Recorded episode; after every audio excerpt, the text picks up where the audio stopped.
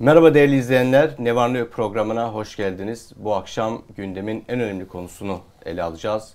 Malumunuz Rusya-Ukrayna savaşı 6. 7. gününde e, biraz daha tabii geriye doğru da e, götürülebilir süreç devam ediyor. Biz bu savaşın Türkiye iç siyasetine ve Türkiye'nin bu sürece verdiği reflekse, tepkiye e, bakacağız daha daha çok. Bu akşam önemli bir konuğumuz var. E, Profesör Doktor Bengül Güngörmez e, Hoca Uludağ Üniversitesi'nden. E, hem hocamızın görüşlerini alacağız hem de tabii her zaman olduğu gibi Hüseyin Aptekin'le birlikte program yapıyoruz. Hüseyin de yorumlarıyla, değerlendirmeleriyle e, katkı verecek. Ben de arada e, ne diyelim kaçak şey müzakere yapabilirim herhalde. Sensiz, kaçak bildiri sensiz suna, olmaz Yusuf Hocam. Kaçak bildiri sunabiliriz akademik şeyler. Sen bize sorarsın biz sana e, sorarız. Deyimle. Şimdi Hüseyin seninle başlayalım diyorum. E, bu savaş başladı. Tabii herkes kimin nasıl bir e, refleks vereceğine baktı. İşte Türkiye'de dahil olmak üzere Avrupa Birliği, Amerika, Çin. E, tabii biz kendi açımızdan meseleye baktığımızda Türkiye'nin bu Rusya-Ukrayna savaşına yaklaşımını e, nasıl değerlendiriyorsun? Hem başında hem de bir hafta geçti aradan. Bu bir haftalık süre içerisinde nasıl bir tablo karşımıza çıktı? Türkiye'nin genel olarak e, yaklaşımını nasıl değerlendiriyorsun? Tabii Yusuf, Türkiye bu krizin en başından beri en net olan ülkelerden bir tanesi. Tabii bu krizi nereye kadar götürebiliriz? Ee, çok da gerilere gitmeyelim. 2014'te Kırım'ın Rusya tarafından ilhakıyla başlatabiliriz. Sonrasında Ukrayna'nın doğusunda Donbas bölgesindeki bu Donetsk ve Luhansk e, şehirlerinde hı hı. de benzer bir projesi oldu Rusya'nın. Önce buralarda ayrılıkçı hareketler, sonra işte bağımsızlık ilanı, sonra Rusya'nın buraları tanıması, özellikle bağımsız cumhuriyetler olarak, özelliğin de ötesinde bağımsız cumhuriyetler olarak. Tabii Türkiye bu oyunu başından beri gördü ve dediği şey hep şu oldu. Biz bölgemizde bir savaş daha istemiyoruz. Bu bir. Yani istikrar istiyoruz komşularımızda. Bir ikincisi de Türkiye bu tarz savaşların insani dramlar doğurduğunu biliyor.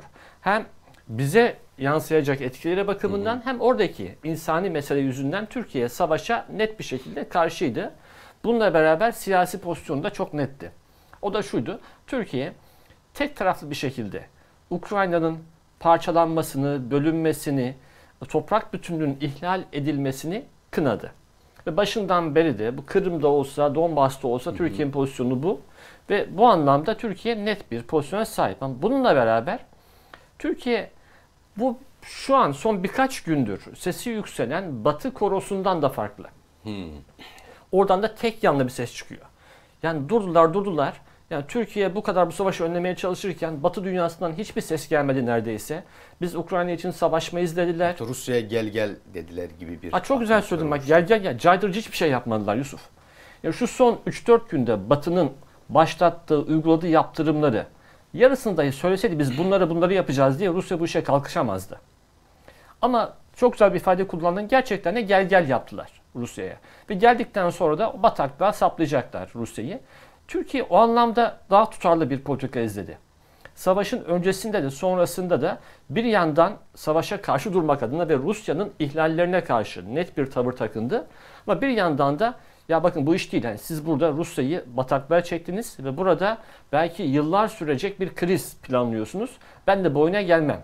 Hani şunu kastediyorum. Hı hı. Neymiş? İşte Türkiye'de daha güçlü karşısında durmalıymış Rusya'nın. Türkiye'de hemen hava sahasını kapatmalıymış. Hemen birinci günde boğazları kapatmalıymış. Ya Türkiye pek çok problem yaşadı ve hepsinde Batı tarafından yalnız bırakıldı. Hı hı. Rusya ve Ukrayna savaşında da taraflara karşı geliştireceği politikayı Batı başkentlerinden yapılan çağrılarla gerçekleştirmeyecek. Türkiye'nin bir politikası var. Bu politikayı da tabii ki Burada mağdur bir ülke var. Saldırıya uğrayan taraf Ukrayna. Ama uzun vadeli bir istikrar istiyorsak, uzun vadeli barış hmm. istiyorsak Rusya'nın da belli bir noktada artık hani e, bir kediyi köşeye sıkıştırırsın artık her tarafa sıçramaya başlar, tırmalamaya başlar. Rusya'yı da hırçınlaştırmadan, Rusya'yı da hani çılgınca yönlere e, sevk etmeden ki nükleer silah sahibi bir ülke bu işi daha akil, daha makul yollarla çözmenin yolunu bulalım diyor Türkiye. Ukrayna için kedi benzetmesi doğru oldu da şimdi Rusya için kedi benzetmesi pek yapılmıyor. Yani hem kedi değil ayı benzetmesi yapılıyor tırnak içinde. Ama hem de kızdırılırsa o senin dediğin gibi tabirine hırçınlaştırılırsa e, daha farklı bir tablo mu ortaya çıkar? Yani bu mevcut var olanın dışında daha farklı bir şiddetin daha arttığını mı görürüz? Bunu ya şunu biliyoruz Yusuf. Hani Rusya hani insani açıdan hassasiyetleri çok yüksek bir ülke değil. Biz bunu Çeçen Savaşı'nda gördük. Her hı hı. ikisinde de. Daha sonra biz bunu Suriye'de gördük. Yani Gürcistan'ı saymıyorum. 2008'deki Gürcistan Savaşı çok daha kısa, çok daha dar kapsamlı bir savaştı ama Suriye'de Halep'i gördük. Rusya'nın orayı ne hale getirdiğini. Rusya insan hassasiyetleri yüksek bir ülke değil. Ukrayna'da da orada savaşın büyümesi, Ukrayna'nın yerle bir olması, Rusya'nın orada belki on yıllar sürecek bir savaşa bir şekilde batması bazı çevrelerin işine gelebilir. Bu Ukrayna'nın da işine gelmez, Rusya'nın da işine gelmez, Türkiye'nin de işine gelmez. Türkiye de istemez ki Karadeniz'de denizin hemen ötesindeki iki komşusu uzun sürecek bir savaş orada gömülsün ve bunun bize de ekonomik yansımaları olacak, insani yansımaları olacak. Türkiye bu savaşın bitirilmesine yönelik ne yapılması gerekiyorsa evet. onu yapalım diyen bir taraf. E, teşekkürler Hüseyin. E, Bengül Hocam e, tekrardan hoş geldiniz e, programımıza. Siz Bursa'dan bağlanıyorsunuz. Bursa'da havalar e, iyidir umarım. Bursa'da durumlar nasıl? Bol bol yağmur var. Bol bol yağmur. O zaman aynı kaderi paylaşıyoruz. Bizde de şu an bol bol yağmur var hocam ee, dışarıda. Hocam e, size de şu soruyu yönetmek istiyorum. Bu soru ya da cevap vermek isteyebilirsiniz. Yani isterseniz buradan başlayıp hani Türkiye'nin mevcut yaklaşımını e, siz nasıl değerlendiriyorsunuz bu e, Ukrayna-Rusya savaşına? Belki buna da değinebilirsiniz. Ama esas sorum size şimdi bu Ukrayna-Rusya e, gerilimi ve çatışması ortaya çıktıktan sonra bazı e, Türkiye'de farklı grupların yaklaşımlarında enteresan bir takım e, tablolar da karşımıza çıktı ki bunlar özellikle sol e, kesimde oldu. Yani özellikle Rusya'yı savunan, koruyan, e, NATO'ya çete diyen, terör örgütü diyen ve bu Rusya-Ukrayna gerilimini e, Ukrayna'nın kışkırtması ve Ukrayna'nın saldırganlığı üzerinden değerlendiren, yorumlayan bir takım e, içerikler karşımıza çıktı. E, bu mesele yani 1968'de e, SSCB'nin Çekoslovakya işgalinde yine benzer bir tablo Türkiye'de karşımıza çıkmıştı. Belki o zaman biraz daha sert olmuştu. Bu solda bir takım bölünmeler vesaire olmuştu. Siz e, isterseniz ona da atıfta yap, yap, yapabilirsiniz.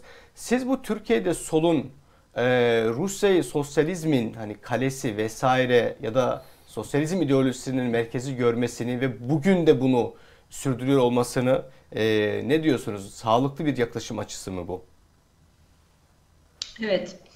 Ee, şimdi ilk sorudan mı başlayayım, bundan mı başlayayım bilemedim ama biraz tarihe gitmek gerekir. Buyurun. Rusya e, söz konusu olduğu zaman e, bunun tabii Türk soluyla da e, söyleyeceklerimin bağlantısı var. Şimdi 89'da e, duvar yıkıldığında, Berlin duvarı yıkıldığında bildiğiniz üzere işte SSCB çöktü ve Berlin duvarı yıkıldı.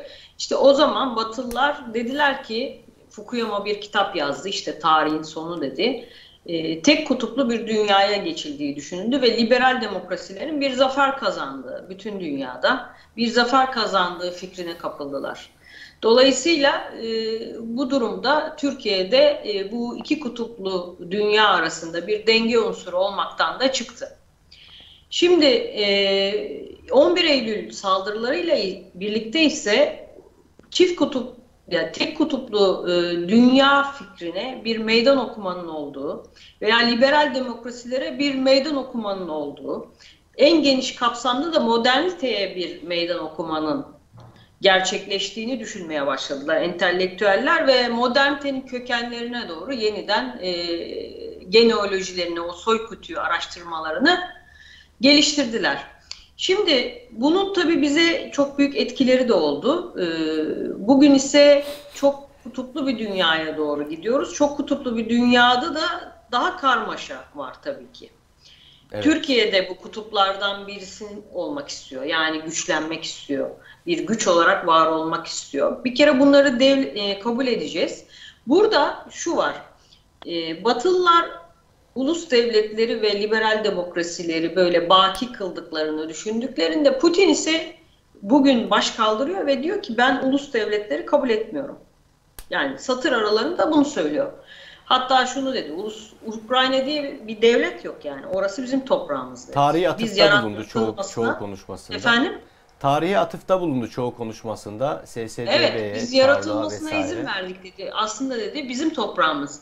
Yani e, Rusların şöyle bir özelliği var. Şuraya gelmek istiyorum.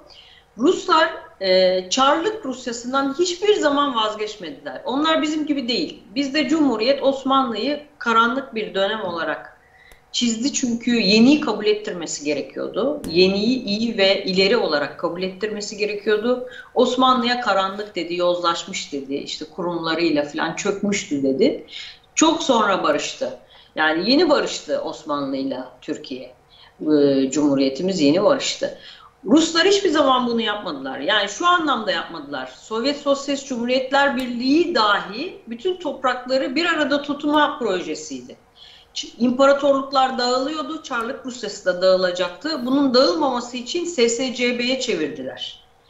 Dolayısıyla e, Slav milliyetçiliğini de düşünelim. Bu da pek meşhurdur. Pek meşhur bir milliyetçiliktir. Hiçbir zaman e, topraklarından vazgeçmeyi düşünmedi Ruslar. Muhalefetiyle birlikte düşünmediler. Yani Gorbaçov da bir şekilde e, ne kadar demokratikleştirmeye çalışırsa çalışsın her zaman arka planda bu çarlık mirasını bir şekilde taşıdı. Ee, şimdi bu anlamda Rusya'nın demokratikleşmesini de beklemek biraz hayal. Ee, Marx demiş ki bu Ruslar demiş hantal Moğollardır, hantal. Yani orada çok hızlı bir dönüşüm beklemek pek mümkün değil. Yani SSCB'den sonra da demokratikleşme öyle hayal yani. Ee, Putin'den de bunu anlıyoruz. Putin yeni çar diye düşünüyorum ben. Hocam biz Ee, bizdeki solcular Marx'ın bu cümlesini herhalde e, kaçırmışlar. E, Rusya Bizdeki solcular maalesef pek çok şeyi kaçırmışlar. Çünkü Neleri bizdeki hocam? solun değişik e, bir yaklaşım tarzı var. Mesela Marx'ı ele alalım. Bizdeki solcular Marksist olduklarını söylüyorlar ama Marx'ın Doğu sorunu hakkındaki fikirlerine bakalım. Elbette ki Marx e, Doğu'ya baktığı zaman onları biraz tarih dışı toplumlar olarak görüyor. Hegel gibi. E, Hindistan'ın falan öncelikle sömürülmesini savunuyor. Yani kapitalizm orada gerçekleşmesi için Doğu'nun sömürülmesi gerektiğini savunuyor. Ama bir yandan da şunu söylüyor Marx. İlginç bir şekilde Osmanlı-Rus bahsinde Marx bizdeki solcuların aksine Rusya'yı değil de Osmanlı'yı tutar yani taraf olarak. Osmanlı'yı e, önemli bulur. Çünkü Rusların batıya büyük bir tehdit oluşturduğunu çok iyi bilir Marx. Ayrıca Rusların sıcak denizlere inmek gibi hep bir arzusu, amacı olmuştur. Dolayısıyla Rus, Rusları engelleyebilecek oradaki gücün Osmanlı olduğunu düşünür. Bunları yazmıştır yani. Doğu sorununda var. Ama Türkiye'deki solcular ne hikmetse Osmanlı'ya düşmandır. Rusya'nın tarafını tutarlar. yani e, Hatta şunu da söyleyeyim. Gorbaçov Türkiye'ye gelmiş solcuları görünce şaşırmış. Yahu hala sizde Stalinistler mi var demiş. Güzel. Ankara'da onları görmüş. yani şu, e, o, o Gorbaçov'un yani o dönemi bırak şimdi bile aynı tablo karşımıza çıkıyor. Mesela bu e, birinci sorum için hocam eklemek istediğiniz var mı? Hüseyin'e döneceğim. Bu yani Türkiye'nin duruşu, mevcut yaklaşımı konusunda e, bu Rusya-Ukrayna meselesine mevcut yaklaşımı konusunu siz nasıl Evet. Ben hocama katılıyorum. Hocam çok güzel izah etti. Yani Türkiye bir denge politikası gütmektedir. Doğru olan da budur. Yani doğrudan doğruya bir taraf tutmak yanlış olur. Çünkü işte savaşın gidişatını da bilmiyoruz. Ee, ben Rusya'nın bir şey almadan orayı bırakacağını düşünmüyorum. Yani ya masaya oturtacak, e, masadan e, kendi lehine sonuçlarla büyük ölçüde kalkacak ya da orayı ele geçirecek. Yani düşünün bütün askerinizi sevk ediyorsunuz, bir sürü risk alıyorsunuz, dünyada yaptırımlarla karşılaşacağınızı biliyorsunuz. Hiçbir şey almadan oradan çıkar mısınız? Kimse çıkmayı istemez yani. Dolayısıyla e, bir şeyler e, elde etmek isteyecektir. Türkiye bu konuda e, Ukrayna ile ve Rusya ile aynı şekilde ilişkileri vardır. Hem ekonomik hem siyasi hem kültürel. E, doğrudan doğruya bir taraf tutmaması e, daha iyidir. Ama bir yandan da tabii Türkiye savaşı da durdurmak için diplomasiye davet ediyor. E, Politika savaşın başka araçlarla yürütülmesidir. Doğru olan da budur. Yani diplomasiye davet etmek tarafları bu konuda da ısrar etmek gerekir diye düşünüyorum. Hocama da katılıyorum söylediklerinde. Teşekkürler hocam. Şimdi e, Hüseyin, e, hocamızı da dinledik. Yani sol düşüncenin geçmişe dönük de atıflar yaptı. Bu tam bu savaş esnasında e, Türkiye'de sol çevrelerde e, şöyle bir parantez açalım. Hani büyük çoğunluğunda diyelim sevilen, e, önemsenen bir müzik grubu. Grup yorum. Tam da bu savaşın başladığı süreçte Rusya'da bir konser verdiler. konserden sonra da bir açıklama yaptılar. İşte Ukrayna'yı faşist, Nazi e, olarak tanımlayan, Rusya'yı savunan bir açıklamaları falan da yayınlandı. Benzer şekilde Türkiye İşçi Partisi, işte Türkiye Komünist Partisi vesaire onlar da Rusya'yı e, savunan, Ukrayna'yı, NATO'yu, onların yanındakileri işbirlikçi, emperyalist falan vesaire kabul eden bir takım açıklamalar yaptılar. E, hem insani açıdan yani bir dünyanın ikinci süper gücünün e, ya savunma kapasitesi hani ne seviyede olduğu 3 aşağı 5 yukarı şimdi anladığımız Ukrayna gibi bir devleti dünyanın gözü önünde hatta işte artık e, konvansiyonel savaşlar bitti, hibrit savaşlar başladı diye güvenlik uzmanlarımızın yoğun şekilde söylediği ama onların da artık yanıldığı, yani yanıldığını çok net şekilde ortaya çıktı. Bir dönemde dünyanın gözü önünde e, işgal ediyor. Şimdi mesela son haberlere baktığımızda 60 kilometrelik bir kon, Rus e, askeri konvoyunun Kiev'e ilerlediğine dönük şeyler var. Uzay görüntüleri vesaire. Ee, şimdi böyle bir dönemde yani bu kadar açık bir tablo varken işte grup yorum gibi. Yani insani açıdan da biraz hani bunu sormak istiyorum sana. Yani gidip orada bu konseri vermek bir katliam, işte kan, revan, acı, gözyaşı savaş ortamında varken bu ifadeleri kullanabilmek, buradakilerin aynı şekilde e, aynı ifadeleri kullanmaları. Zaman zaman da hani barış, demokrasiyi de hiç dillerinden düşürmeyen bir takım e, çevreler bunlar. E, HDP'yi de biraz hani buraya ekleyebiliriz. Yani bu kadar belirgin açıklama yapmadılar ama hani onların da bu konularda yani Rusya ile olan şeylerini biliyoruz ki Duran Kalkan PKK'nın elebaşlarından mesela o şöyle bir açıklama yaptı. Ee, Rusya'yı e, savunan Ukrayna'ya da NATO'nun oradaki işte emperyalist e, uzantılarından birisi olarak konumlandıran e, ki hani HDP'de de onun aksini söyleyebilecek birisi çok zor çıkar sonuçta. PKK'nın elebaşlarından birisi. Bütün bu genel bir soru sormuş oldum sana. Nasıl değerlendiriyorsun? Tabii Yusuf. Hocamız demin e, çok güzel aktardı e, Gorbaçov'dan o anekdotu. Hani hocamızın söylediği gibi Türkiye yine şaşırmış ya sizde kaldı mı bunlardan demiş. E, Türkiye'de böyle arkaik sol yapılar halen daha var. Hani başka yerlerde de vardır illaki. Amerika'da bile vardır belki böyle çok küçük dar çevreler ama bizdekiler biraz daha kalabalıklar, biraz daha yüksek sesliler o anlamda. Grup yorum dediğin, yani müzik grubu diyorsun. Zaman zaman bu grubun üyeleri cezalar da alabiliyorlar. Ve diyor ki sonra bazı medyamız, ya işte şarkı türkü söylüyor bunlar. Niye bunlar ceza aldı? Ya grup yorum evveliyatı böyle değildi. Ama bir tarihte grup yorumu hani böyle hijack derler bu uçak kaçırma hmm. gibi. Kaçıran bir ekip oldu. Ve grup yorum DHKPC'nin böyle radikal sol örgütlerin maçlarını söyleyen tuhaf hmm. bir örgütçü bir yapıya dönmüş oldu. Hani orijini böyle değildi bu grubun. Ama bir noktadan sonra artık direksiyonu oraya kırdı diyebiliriz. Ele mi geçirildi? Öyle geçirildi. Özgürleştirildi diyelim artık. Nasıl onu adlandırıyorlarsa onu. Ve bakıyorsun bu grup yorum. Ya bizim savcımız şehit edilir. E, Mehmet Selim Kiraz. Ya şeyi savunurlar. Katillerini savunurlar. Onlara marşlar yakarlar. Kendi arkadaşları içerisinde DHKPC bağlantılı olduğu için tutuklananlar olur. Ve bunlara zorla açlık grevi tuttururlar. Ve ölüm orucu, açlık grevi de değil. Ölüm orucu. Birkaç tanesi, Can Tatlı tabii ki, orucu kırdı. Yani beslenmeye başladı. Onları hain işbirlikçi ilan ettiler. Hmm. Yani kendisini öldürmediği için kendi arkadaşlarını, kendi yoldaşlarını dışlayan bir oluşum. O kadar arkaik ki şu ortamda gidip Moskova'ya konser vermek ve Rusya'nın Uk- Ukrayna'yı işgal etme, oraya saldırısını meşrulaştırmaya çalışmak gerçekten trajik bir durum. O anlamda grup yorum çok uç bir örnek ama tek başına bu değil tabi. Türkiye'de o dili kullanan başka çevreler de var. Şam'a da gidip e, konser vermişti bu Halep katliamından vesaire sonra. Hani öyle de bir şeyleri de var, arka planları da var. Tabii tabii yani onlara sorsan dünyanın en büyük demokratı kim diye işte Stalin'den başlarlar, Beşar Esad'a gelirler, Putin'e gelirler. Başka bambaşka bir mantalite o. Tabii grup yorum tabii tek değil. Hani Vatan Partisi de çok farklı değil. Hani Perinçek de hani ben bakıyorum ne diyor diye. Yani neredeyse diyecek ki ya Ukrayna zaten Rusya'nın toprağı. Yani Putin'in dilinin ucuna gelip de söyleyemediği şeyleri sanki onlar tamamlıyorlar.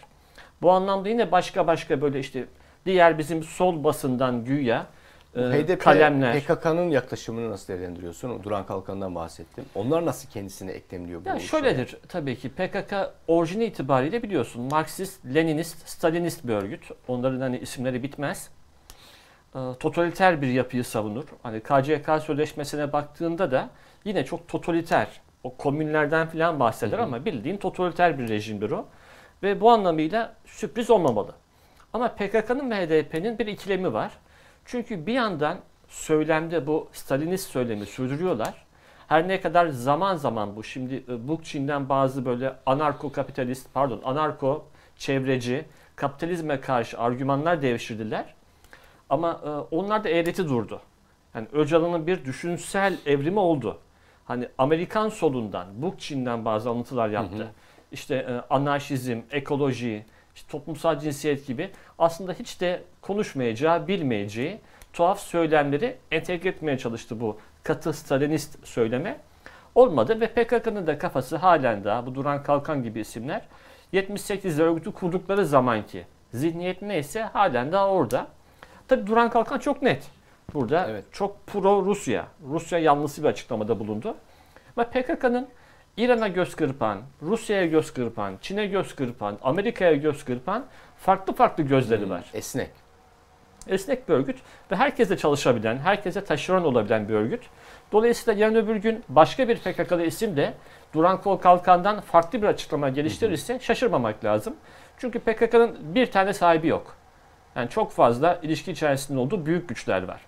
Tabii hocam da az önce bahsetti. Yani Türkiye açısından belki üzücüdür bu tuhaf sol örgütlerin ve terör örgütlerinin Rusya yanlısı söylemleri. Ama şunu da bilelim. Sesleri çok çıkıyor ama bu toplumun bir makul vasatı var. Bir makul ortak zemini var. Orada bu örgütlerin söylemenin bir karşılığı yok. Ben biraz takip ediyorum sosyal medyayı, insanlar ne diyorlar diye. Ya bakıyorlar şimdi ben hani takip ettiğim kadarıyla Twitter'dan, farklı ortamlardan, mecralardan ya biz bu Rusya ile Suriye'de birbirimize girdik. E, Libya'da girdik. Sonrasında Karabağ'da girdik. Bizim hani mevcut o meşhur SİHA'larımız adı neredeyse hani Pantsir avcısına çıktı. Yani Sürekli Rus proksileriyle, Wagner'le, Rus savunma araçlarıyla sürekli bir muharebe halindeyiz. Bayağı angajmanımız var. Ve şu ana kadar kimse bizi hatırlamıyordu. Türkiye tek başına Rusya ile mücadele ediyordu çok geniş bir sahada. Şimdi Ukrayna'da bir anda bizim sihalarımızı güzellemeye başladılar. Böyle Marco Rubio gibi bu sabah bir paylaşım yapmış. Türkiye'den nefret eden bir isim. Türkiye'yi övmeye başlıyor. Ya ne oldu? Bayram dili seyran değil. Siz bizi Rusya'nın karşısında yalnız bırakmıştınız. Şimdi Ukrayna'ya gelelim biz de savaşalım Rusya ile. Ama inanın bizim halkımız hani gencinden yaşlısından çok iyi okuyor. Ben bakıyorum o yorumlara filan. Yani hani bizde büyük resmi görmek diye bir tabir Evet. var ya. Hakikaten de biz o noktada çok tecrübeliyiz toplum olarak. Toplum büyük resmi görüyor. Dün yani ben- yerimiz hocamızın dediği gibi çok dengeli Evet. ve Türkiye'nin asli çıkarlarını tehlikeye atmayacak bir pozisyon. Burada hocama tekrar şeyi soracağım. Ee, Bengül hocamıza. Ee, Türkiye merkezli meselesi ama bir şey vereyim, örnek vereyim sen de bahsettiğin için. Dün üniversitede e, sınıfta öğrencilere sordum. Yani Türkiye'nin pozisyonu ne olmalı? İşte iletişim fakültesinde Rusya-Ukrayna meselesinde. Neredeyse hani üniversitelerin profilini biliyoruz. Üç aşağı beş yukarı. İşte kozmopolit e, yapı. Toplumun her kesiminden, her görüşünden e, insanların olduğu ortamlar.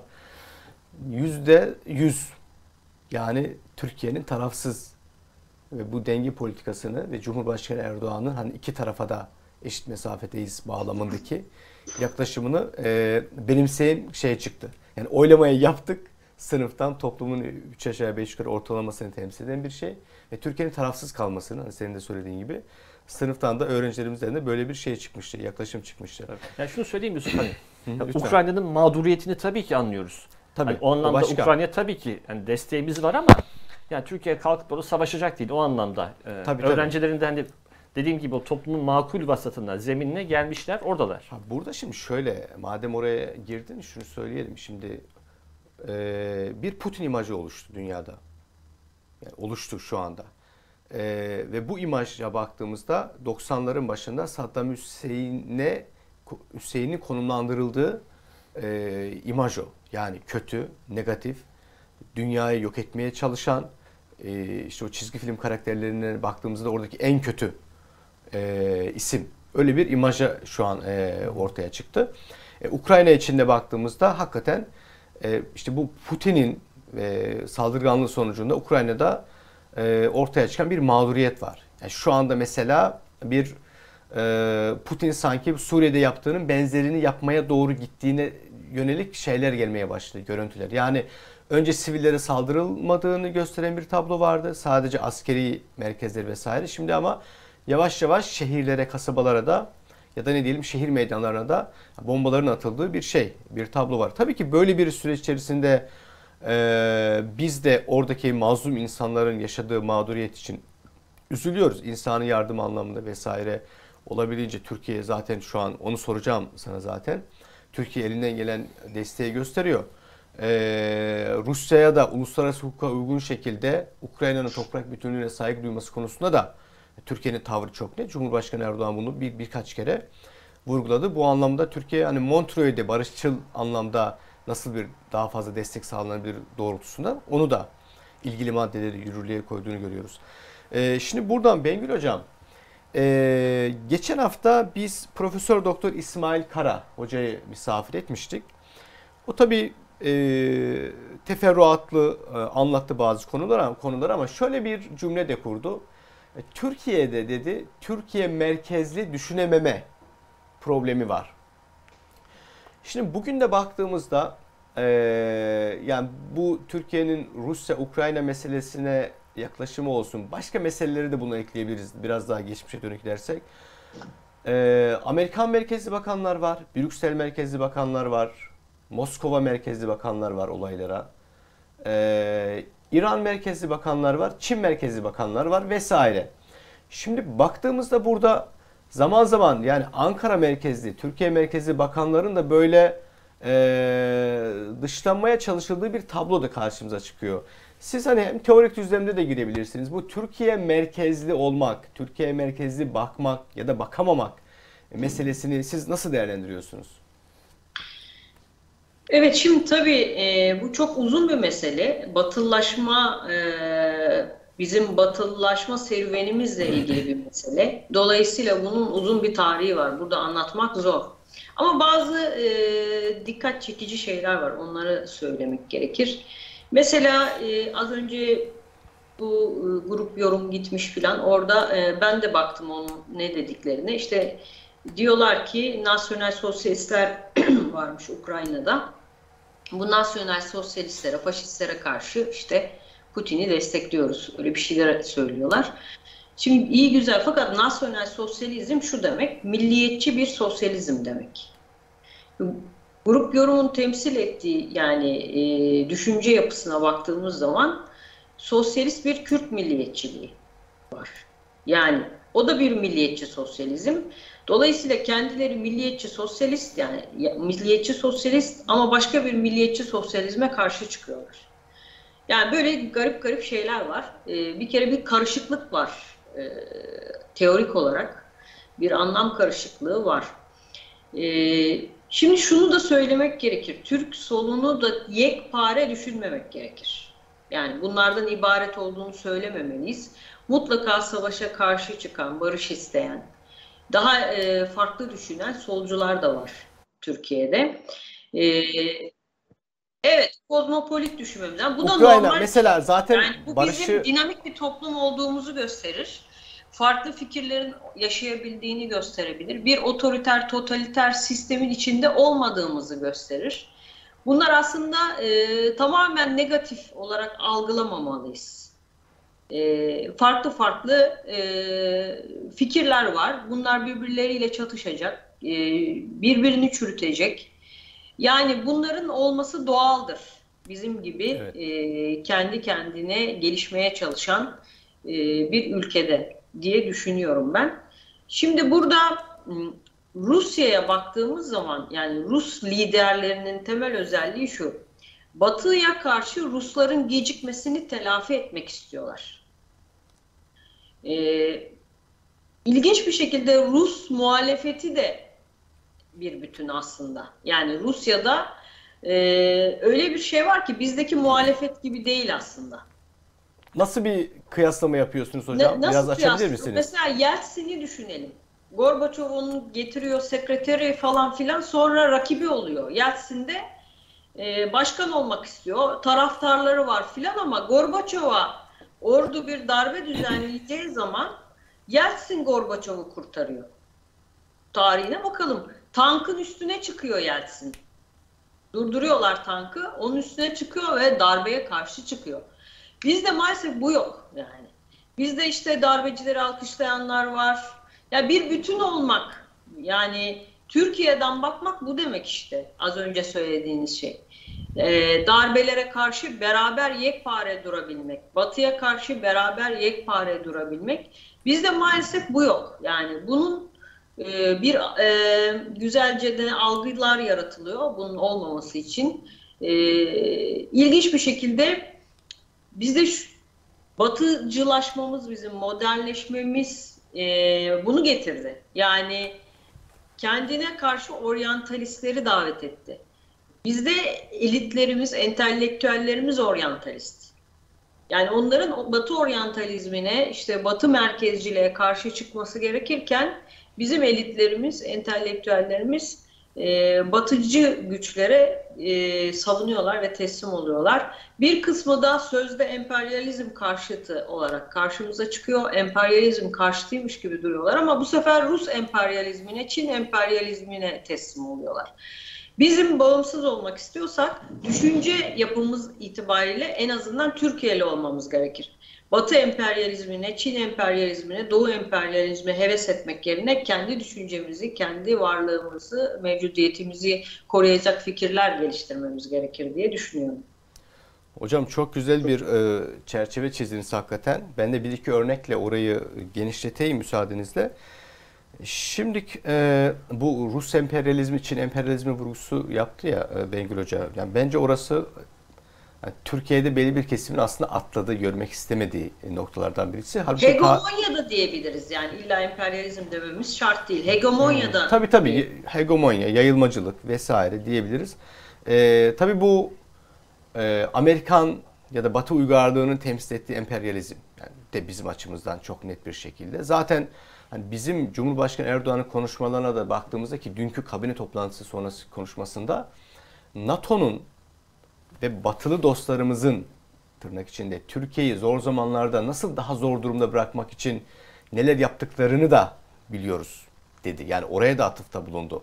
Ya işte mesela hani yakın dönemde baktığımızda Türkiye'nin e, IŞİD'le mücadelesi, PYD, YPG ile mücadelesi ve bütün o süreçlerde e, Patriotların Türkiye'den çekilmesi, NATO üyesi olmamıza rağmen e, aynı zamanda Türkiye'nin e, Doğu Akdeniz'de Ege'deki hakları konusunda Yunanistan'ın nasıl kollandığı, e, arkasında durulduğu meselesi. Yani bu şeyler hani geçmişe dönük şekilde artırılabilir. 15 Temmuz darbe girişimi sonrasında FETÖ'ye, yani Batı'nın, Amerika'nın kucak açması, desteklemesi, e, beslemesi ve hala onlara e, orada rahat bir ortam oluşturmuş olması bu anlamda yani Batı'nın da tırnak içinde Türkiye konusunda çok ciddi açmazları, çelişkileri ve Türkiye haksız yaklaşımları olduğunu bize gösterir. Ama tabii bizim durduğumuz yerden bakıldığında tek bu değil mesele.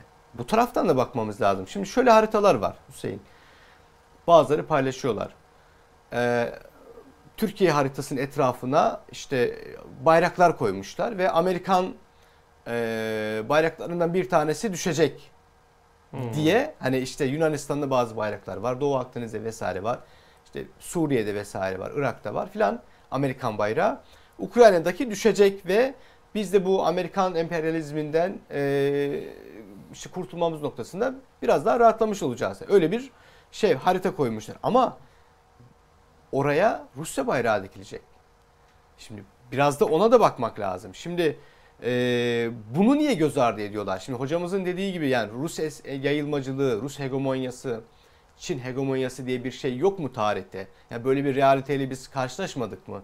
Yani Stalin Türkiye'den Boğazları, Erzurum, Kars, Ardahan'ı istemedi mi? Yani 1948'de, 49'da istemedi mi? Şimdi tabii şöyle bir şey var. İyi Parti Genel Başkanı Sayın Akşener e, bu süreç başladığında şöyle bir açıklama yaptı Twitter hesabından. Geniş açıklama ama bizimle ilgili kısmı okursak diyor ki Rusya'nın bölge devletlerinin güvenlik ve egemenliklerini tehdit etmesi bir dış politika doktrini değil, Dostoyevski romanlarında görülen türden bir ruhsal bunalımdır.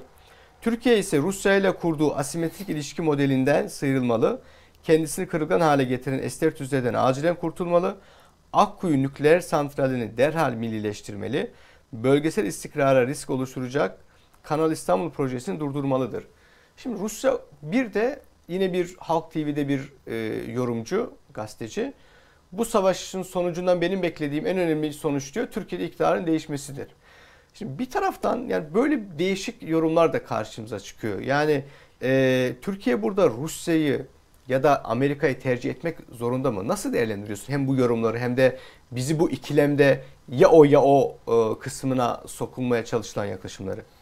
Ya e, Yusuf şimdi e, sen de çok iyi ifade ettin. Bengül Hocam da çok iyi ifade etti. Ya bazıları bu savaşa bir fırsat gibi, bir nimet gibi üzerine atlamak istiyorlar. Tamam neymiş? Rusya e, Ukrayna'yı işgal etmiş, kötü bir ülkeymiş. Hadi Rusya ile tüm ilişkilerimizi keselim. Ha bu arada Rusya'da yeni fark etmişler demek ki. Yoksa biz e, Suriye'de, Libya'da, Karabağ'da o kadar yerde Ruslarla mücadele ederken çok da ses çıkmıyordu fazla. Bizim Hı hı. desteğimizde bir ses duymuyorduk biz. Velhasıl şimdi bir anda e, hadi S-400'leri bırakalım. Hadi gidelim tekrar e, Amerika'nın peşine takılalım şeklinde bir e, ifade var. Ya durun bir dakika tamam Rusya hani çok da sevdiğimiz, çok da böyle hani her şeyine imza atacağımız bir ülke değil. Yaptıkları, Amerika yırttıkları malum. verdi de almadık mı yani meselesi oluyor. Ya o da var Yusuf. Hakikaten çünkü Türkiye'yi hava savunmasız bırakan zaten ait olduğumuz NATO'ydu. Ve Amerika'ydı. NATO'nun arkasında Amerika var diyelim. Ama bir yandan da ya durun bir saniye. Ya bu PYD'yi, PKK'yı siz silahlandırdınız. Siz sınırımıza, sınırımızın hemen ötesine bir PKK devletçiyi kurmaya çalıştınız. E, Fethullah Gülen bu ülkede darbe gerçekleştirmeye çalışmış. 251 insanımızı şehit etmiş. Ülkenin cumhurbaşkanına, parlamentosuna saldırı düzenlemiş. Bu adamı halen daha bize vermiyorsunuz. Ve şimdi öyle bir ifade var ki sanki Amerika bize karşı çok cömert, çok iyiydi. Biz nankörlük yaptık. Gittik S-400 aldık. Değil. Burada sebep sonuç ilişkisi tersine çevriliyor. Kronolojik sıra e, göz ardı ediliyor. Evvela ne olduğuna bakalım. Amerika Türkiye çok büyük yanlışlar yaptı. Türkiye'yi ateşe attı. FETÖ darbecilerine kucak açarak bugün dahi şu dakika dahi FETÖ'nün oradaki işte elebaşısı başta olmak üzere Evet. öne çıkan isimlerini bize vermeyerek PKK'ya halen daha tırlarla silah taşıyarak ve bunlar biz S-400'ü almadan önce başlayan gelişmeler. Türkiye'nin S-400 alması bir tepkidir. Yani biz durduk yere Amerika bize o kadar imkan tanırken, o kadar iyi davranırken dönüp de Rusya'ya hadi bize S-400 ver demedik. Hava savunma sistemimiz, sistemimiz yoktu. Buradaki Patriot'ları söküp aldılar. Evet. Üzerine bize kendi uçaklarımızla, kendi ordumuzun envanterindeki uçaklarla saldırarak darbe yapmaya çalıştılar. PKK üzerinden sınırımızda terör devleti kurdular. Ve şimdi neymiş? Biz S-400'leri bırakalım. Akkuyu santralini kapatalım.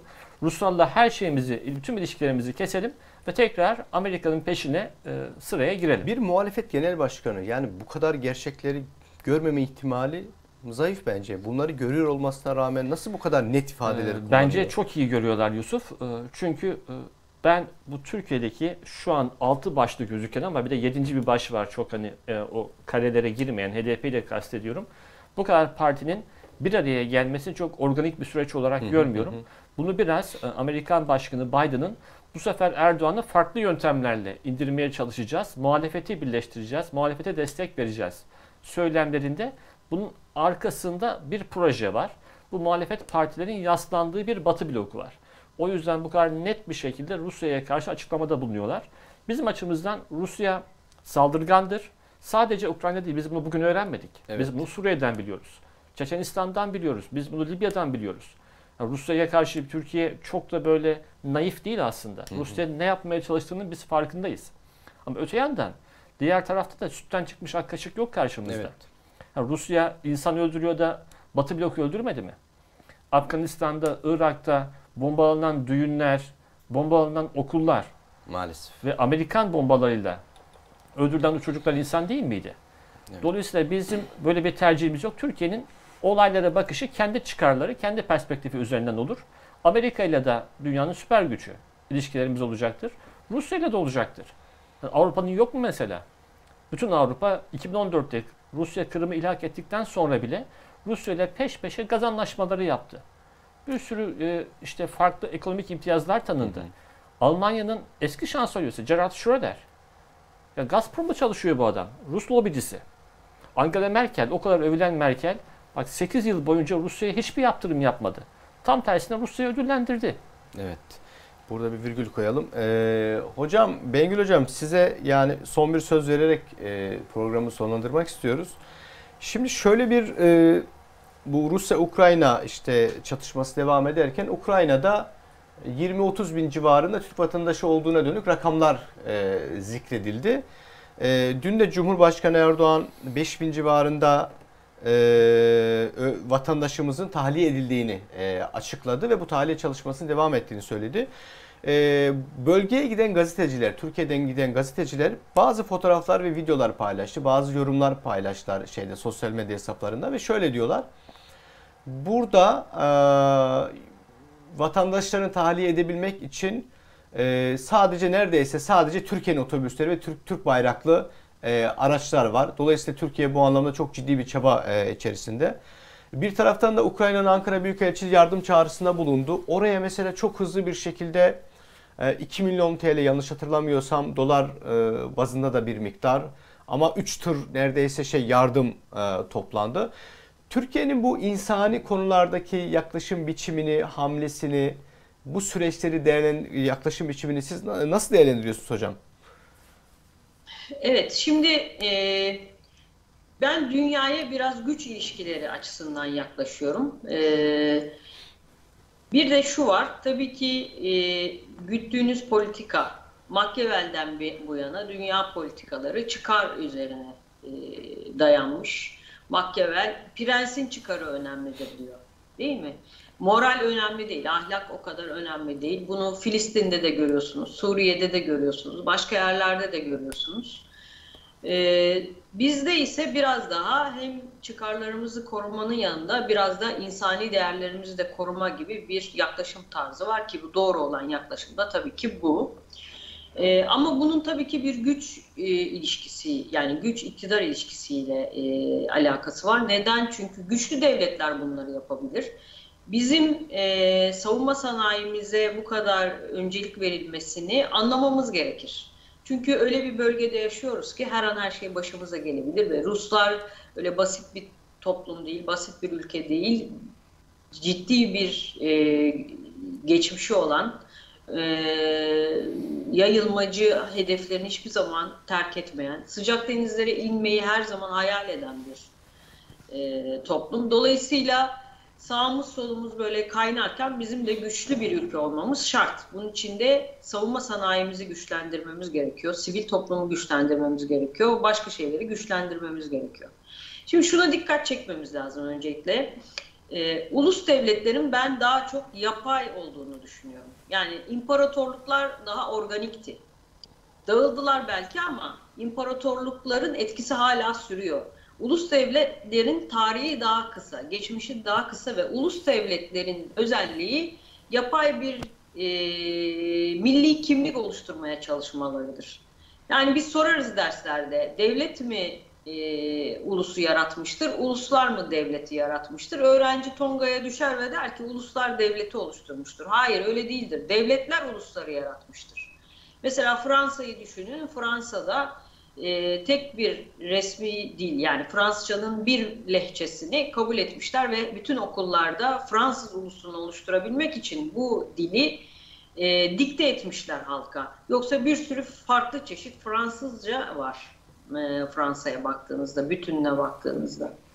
Dolayısıyla ulus devletler daha yapaydır ve yaratılmıştır. Bunun en iyi de e, Orta Doğu'da görüyoruz. Yani Osmanlı daha organik bir yapıya sahipti ve orada insanları rahatsız etmeden hüküm sürüyordu. Fakat sonraki gelen ulus devletler yani yaratılan ulus devletler birer diktatörle sürekli oralarda insanlara zulüm ettiler. Ee, ulus devletler yapay olduğu için zaman içerisinde birçok sorun da taşıyor. Başta söylediğim gibi tek kutuplu dünyaya doğru gidildiğini düşündüler ve ulus devletlerin zaferini kutladılar Avrupalılar ama Batılılar aslında öyle değil. Amerika hala bir imparatorluk ve imparatorluk arzusunu gerçekleştirmeye çalışıyor her yerde.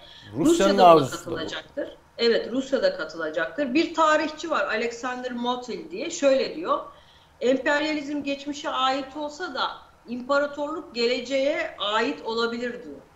Yani e, gelecekte de bu imparatorluk meselesiyle biz karşılaşacağız. Çünkü hala zaten karşılaşıyoruz. Hocam- Küreselciler nedir yani küreselciler? Türkiye'nin Veya yan- gizli paktları düşünün, açık paktları düşünün. Bunların hepsi imparatorluk arayışıdır. E, Türkiye'de burada kendisine bir pay biçmelidir bence. E, işte tamamen sınırlarımıza kapanalım, e, mevcut e, sınırlarımızı aşmayalım ya da S-400'leri geri verelim falan bunlar bence e, ütopyalar. Çünkü böyle bir coğrafyada güçlü olmak zorundasınız. Dünyada güç ilişkileri geçerlidir. Uluslararası hukuk değil. Uluslararası hukuk kitaplarını Suriye'de, Irak'ta bırakın Suriye'yi çoktan yırtıp attılar. Bunlar barış dönemleri için geçerli şeylerdir. Savaş dönemlerinde bunların hiçbir hükmü kalmaz. Savaş döneminde güçlüyseniz ayakta durursunuz. Hocam Evet, ben çok böyle- teşekkürler. Eee iyi bir çerçeve Şunu da size. söyleyerek kapatalım yine de hocam, hocalarım. İnsan savaştan büyüktür diyor Svetlana Alekseyevich. Yine de bunu söylemekte zorundayız. Ee, teşekkürler hocam. Orada yani bu ulus devlet imparatorluk meselesine vurgu yaparken bayağı atıflar da yaptınız. Ben de oraya şöyle bir ek yapayım. Ee, Tanrı insanı gazete ulusları yarattı diye de bir yaklaşım var. Biraz da bu yine dil meselesi üzerinden. Aslında siz de ona değindiniz. Yani belli bir dil dilin e, yayın organları üzerinden bir toprak parçasıyla birleştirilmesi, bütünleştirilmesi bağlamında e, bir değerlendirme o da. E, tabii benim size sorduğum soruya da bir atıf yaparsak, şimdi Türkiye'nin bu e, insani yardım e, konusundaki organizasyonu ki son yıllarda yani son 10 yılda Türkiye bu anlamda e, neredeyse gayri safi milli hastasına oranla baktığımızda e, çoğu zaman birinci çıkan ülke E, farklı coğrafyalara gerek mülteciler olsun gerekse diğer konularda olsun. E, Bir de org- o, tahliye organizasyonu konusunda Türkiye hakikaten e, çok iyi sınavlar veriyor. Yani çatışmaların çıktığı ülkelerden veya bölgelerden kendi insanlarını tahliye etme konusunda Türkiye çok başarılı. Şimdi Uk- Ukrayna'da da e, bunu e, rahat bir şekilde görebiliyoruz. Mesela önce otobüsler kullanıldı. Şimdi tren devreye sokulmuş. Hani hep de yeni bir arayış da var. Trenlerle tahliyeler yapılıyor vesaire. Hani uçak e, hava koridoru açılsa o da çok hızlı bir şekilde yapılabilecek. Bu da aslında Türkiye'nin e, e, kendi coğrafyasında işte bir tarafında e, Amerikan ve onunla işbirliği yapan güçler, bir tarafında Rusya, bir tarafında işte İran vesaire gibi ülkelerin olduğu bu coğrafyada Türkiye'de ayakta kalmak ve güçlü olmak için e, hem askeri kapasitesini hem de bu insani yardım ve organizasyon kapasitesini çok ciddi anlamda geliştirdiğini görüyoruz. E, bu da şu demek olabilir. e, şunu da siz- ekleyebiliriz bu açıdan. Geleceğe gelecek ek için olarak. bir çalışma gibi değerlendirebiliriz bunu Evet. da. Buyurun hocam. Son cümle olarak Türkiye doğru bir politika izlemektedir. Şu açıdan yalnızca iktidarlarla ilişki kurmuyor Türkiye artık. Halklarla da ilişki kuruyor. Halklar kalıcıdır, iktidarlar gelip geçicidir. Bu çok doğru bir politikadır. Bugün YTB öğrencileri var. İşte yurt dışından bir sürü öğrenciyi biz ağırlıyoruz, burada yetiştiriyoruz, doktoralarını yapıyorlar, yüksek lisanslarını yapıyorlar. Bu çok doğru bir politika. Devir halklarla da ilişki kurma devridir. Evet söz sözü açıyor. Bu Zelenski Türkiye'nin yardımına teşekkür eden bir sosyal medya paylaşımı yapıyor. Onun altına bir İrlandalı yorum yazıyor ve diyor ki Osmanlı Devleti de bize yardım etmişti. Sultan Abdülmecit gemilerle bize patates göndermişti, yardım etmişti. Biz de Türklere teşekkür ediyoruz diye. Hocam hani halklarla ilişki kurmak deyince buna bir e, hatırladım, atıf yapmak istedim. Değerli izleyenler, e, bugün bu akşam bize ayrılan sürenin sonuna geldik. Uludağ Üniversitesi'nden Profesör Doktor Bengül Güngörmez hocamız bizimle olduğu yorumlarıyla birlikte. Hocam tekrar çok sağ olun, teşekkür ediyoruz. Ben Ee, teşekkür Hüseyin Aptekin'le e, beraberiz. Önümüzdeki haftada inşallah beraber e, Eyvallah. yeni bir konuklar programımızı yapacağız. E, bu akşam bu kadar. Önümüzdeki hafta görüşmek üzere.